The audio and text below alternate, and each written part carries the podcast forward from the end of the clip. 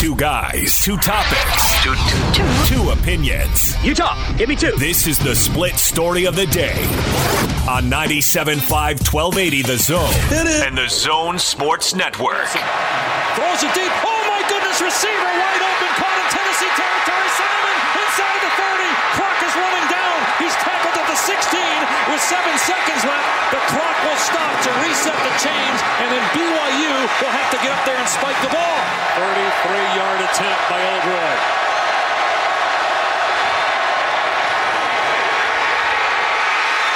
It's good. Wow, Tennessee thought he missed it, but it's good.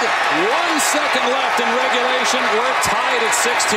Pushing toward the end zone, and no signal yet. There it is. Touchdown. BYU wins, and an absolutely horrific, gut-wrenching loss for the Tennessee Vols, who had it with about 30 seconds left in regulation, but couldn't hang on. Uh, it just gives us a lot of confidence, um, a lot of momentum to continue into uh, continue to the next week. You know, it's it's one week at a time, one game at a time. So we're gonna enjoy it to you know tonight, this weekend, and then uh, Monday it's on to USC.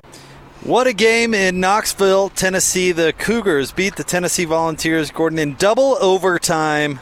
29 26. You heard Micah Simon right there. He made the heroic play at the end of regula- regulation to get BYU back, or well, I guess down into field goal range mm-hmm. to tie the game up and send it to overtime. Uh, the defense came up with a critical stop there in the fourth quarter as uh, Kalani Sitake elected to uh, to trust that defense to get the offense the ball back. And uh, I, I mean, you saw Zach Wilson's parents living and dying with every snap as they were, the, I think, the star of the television broadcast.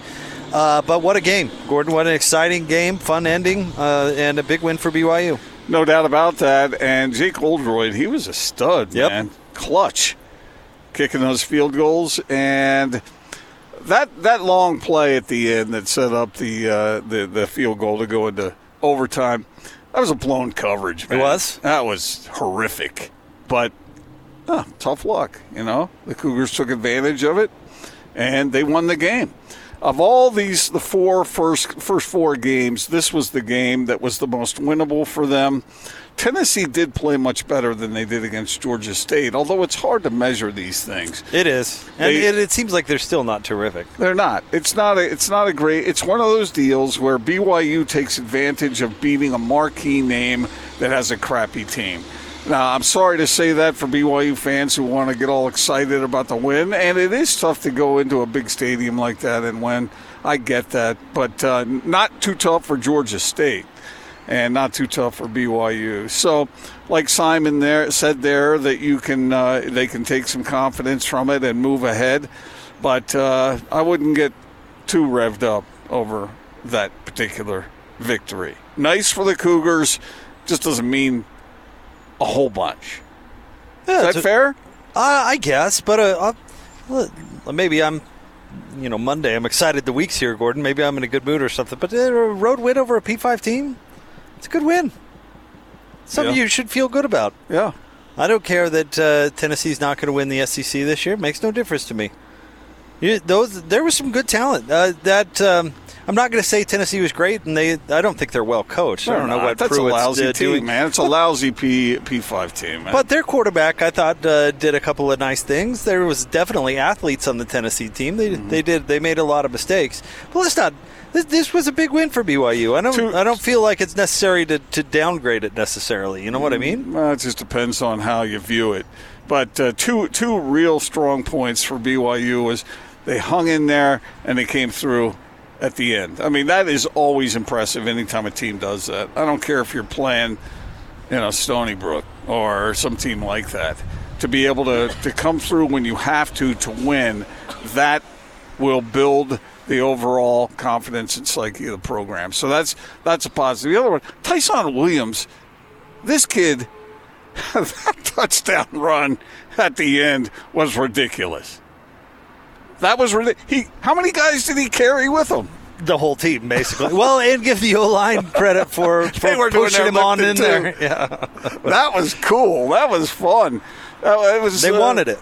Yeah. Yeah, they Yeah, wanted it. That's exactly right. And so you're right. I, I mean, give BYU credit, but uh, it's not like it was a huge uh, victory. But it, under the circumstances, it was big for them. So uh, they, they'll take it and move on. And they better uh, get their stuff together going up against SC. And I watched all that SC Stanford game. And both BYU and Utah are going to have to get ready for that because SC's got itself an offense again and it got himself got themselves a quarterback. So that'll be interesting to see. Two weeks in a row, BYU and then Utah going up against the Trojans, a Trojans team that seems reinvigorated by uh, a freshman quarterback who really showed that he can play. So okay, so BYU gets that victory. You know, can they go two and two? Washington lost to Cal. Now we know that Cal was going to have a good a good defense, but uh, I was surprised that that you know, the Huskies lost that game. So now BYU has these last two opportunities against the more marquee programs. We'll see what happens. Why would you be surprised that uh, that Washington lost to Cal? One, they lost to Cal dogging- last year. Two, I've been telling you for You've months been dogging the Huskies. I know that. Washington replaced a ton of talent. You don't yeah, just do but that. program. I mean, I wasn't the only one that thought they'd be fairly formidable as well. I mean, they were ranked what 12th in the country in the preseason poll. You want to pat- pat yourself on the back? there? no, no, I'm just I'm just saying you shouldn't have been surprised. That's all. Yeah. Well, we'll see how it goes. But BYU now uh, one and one. We'll see if they can Oh, here I'll put it. two thi- and two or something along those lines. If and if they win both of these games, then I I will tip my cap to the Cougars and uh, maybe eat some words that I said earlier. But uh, we'll see. We'll see how it goes. The Cougars are good. I mean, it's a good team. It's a good team. We'll see if it's a really good team or not. I I don't know. Uh, real quick, I'll tell you this: I was way more surprised by USC stomping Stanford than it was by Cal beating Washington. Well, yeah, Ke- Kedon uh, Slovis is really good. I I don't think he just stumble out of bed and play like that. And Well- and and those te- you know the, the the Trojans were excited about him. They thought he was going to be this 18 year old kid shows up. And uh, uh, last week, everyone was dogging the Trojans, saying the season's over. This kid goes out there and plays like John Elway. Did you see the throws he was making? Yeah, he's got a lot of talent on the he outside, does. though. That helps. Yep. But he was putting the ball where he should. And that 39 yard touchdown pass he threw, he dropped that sucker in between two Stanford defenders. Uh, that was an impressive throw. And I, I think the Trojans suddenly are something of a threat for the Utes in the South. I did not think that earlier. I did not think that would happen. But if what I saw against Stanford was real, look out. Uh, and I'm not saying the Utes can't beat them. I think they can beat them. But the Utes did show some vulnerability in that defensive secondary against Northern Illinois.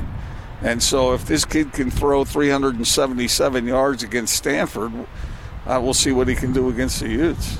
Uh, we will get to the Utes and their performance uh, versus Northern Illinois coming up at the in the uh, 3:30 segment, Gordon, and not to uh, too derailed because we're talking about uh, BYU Tennessee here, but I do think the the fact that BYU was able to pull out that win, I think it gives them a much better chance against Southern California this weekend than they certainly would have if they lost. They've got a that- little confidence, and they're going to Yeah, need that yeah. if they're going to get a win. And that was uh, reflected in what. Micah Simon said there. Right. You know, everyone probably is excited to go to practice uh, today and, and, and get going. And, and, you know, I mean, strange things happen in football sometimes. Is is BYU better than SC man for man for man for man? No. But, uh, you know, maybe on their home field with that confidence of which you speak, uh, they can. Uh, do some strange things and, and beat the Trojans as well. By the way, Micah Simon, I felt so happy for that guy, and I've been, I personally have been waiting for somebody, but specifically him, to show he has capability to be that number one wide receiver, and he he was great. Yeah. He yeah. was he was really really good. That and, uh, 127 yards. Yeah, on top of that play uh, at the end of the game, he was already having a heck of a game. Yeah, he was playing well. Uh, Matt Bushman was a little bit silent. And I, this is the frustrating thing about watching it on TV. You can't see whether he's covered or not. You know? Well, I'm sure he's a huge part of everybody's game plan. So once Do you think they uh, were blanketing it- him, and it- that was the reason that uh, Simon had some space? I, that would be my guess. But again, I watched it on TV just like you did. Uh, BYU will have to continue to uh, develop these playmakers because Simon, Hifo, uh, Bushman, they need those guys. They need those guys to step up and be something beyond what they've been in the past. Bushman may be the exception there, but uh, the rest of them, playmakers, are going to have to be found. Shumway had that big catch too. Yep. Yeah, there were a number of big plays on both sides of the ball that you can point to and say, well, that had to happen for BYU to win that game. But it uh, came together. And, and real quick before we uh, we move on to the Utes coming up next segment. Sorry about the siren there. Uh, wha- how about the showing for Cougar fans in Knoxville? Yes. I was absolutely blown away Yeah. by how much blue there was in And, that stadium. how, how much noise they made. yeah. Yeah, that was. Uh, I- I'm sure the volunteer fans were looking around, going, "What? Where? What is going Where on? did these people come from?" Uh, what I saw on Twitter over the weekend, 13,000 Cougar fans uh, were at that game. That's a huge number for a road game. That's that's Yeah. remarkable. So Yeah. uh, I thought, and I have no doubt that they had an impact on the game. You couldn't help but notice them. That blue up against the orange really stands out. Yeah, and they had some nice seats there. That block of Cougar fans Yeah. that were right down there in midfield. That was a nice them. And one other thing, Zach Wilson, he did not. He was not particularly sharp. He looked rattled at times. He looked like he was having difficulty communicating. Uh, and he made some bad decisions. But I'm telling you, when push came to shove, that kid is a bit of a, uh, uh, uh, you know, they were comparing him to Johnny Man- Johnny Manziel there for a while. Uh, and he's got a quality to him that I think is really useful for a team as far as if it wants to believe in itself. You know, the Cougars were not playing particularly well. They were not sustaining drive after drive after drive, and yet you still had the feeling like they had a chance. Yep. And I think a lot of that comes from the young quarterback. All right, we'll have more straight ahead right here on the Big Show, 97.5 and 1280 The Zone.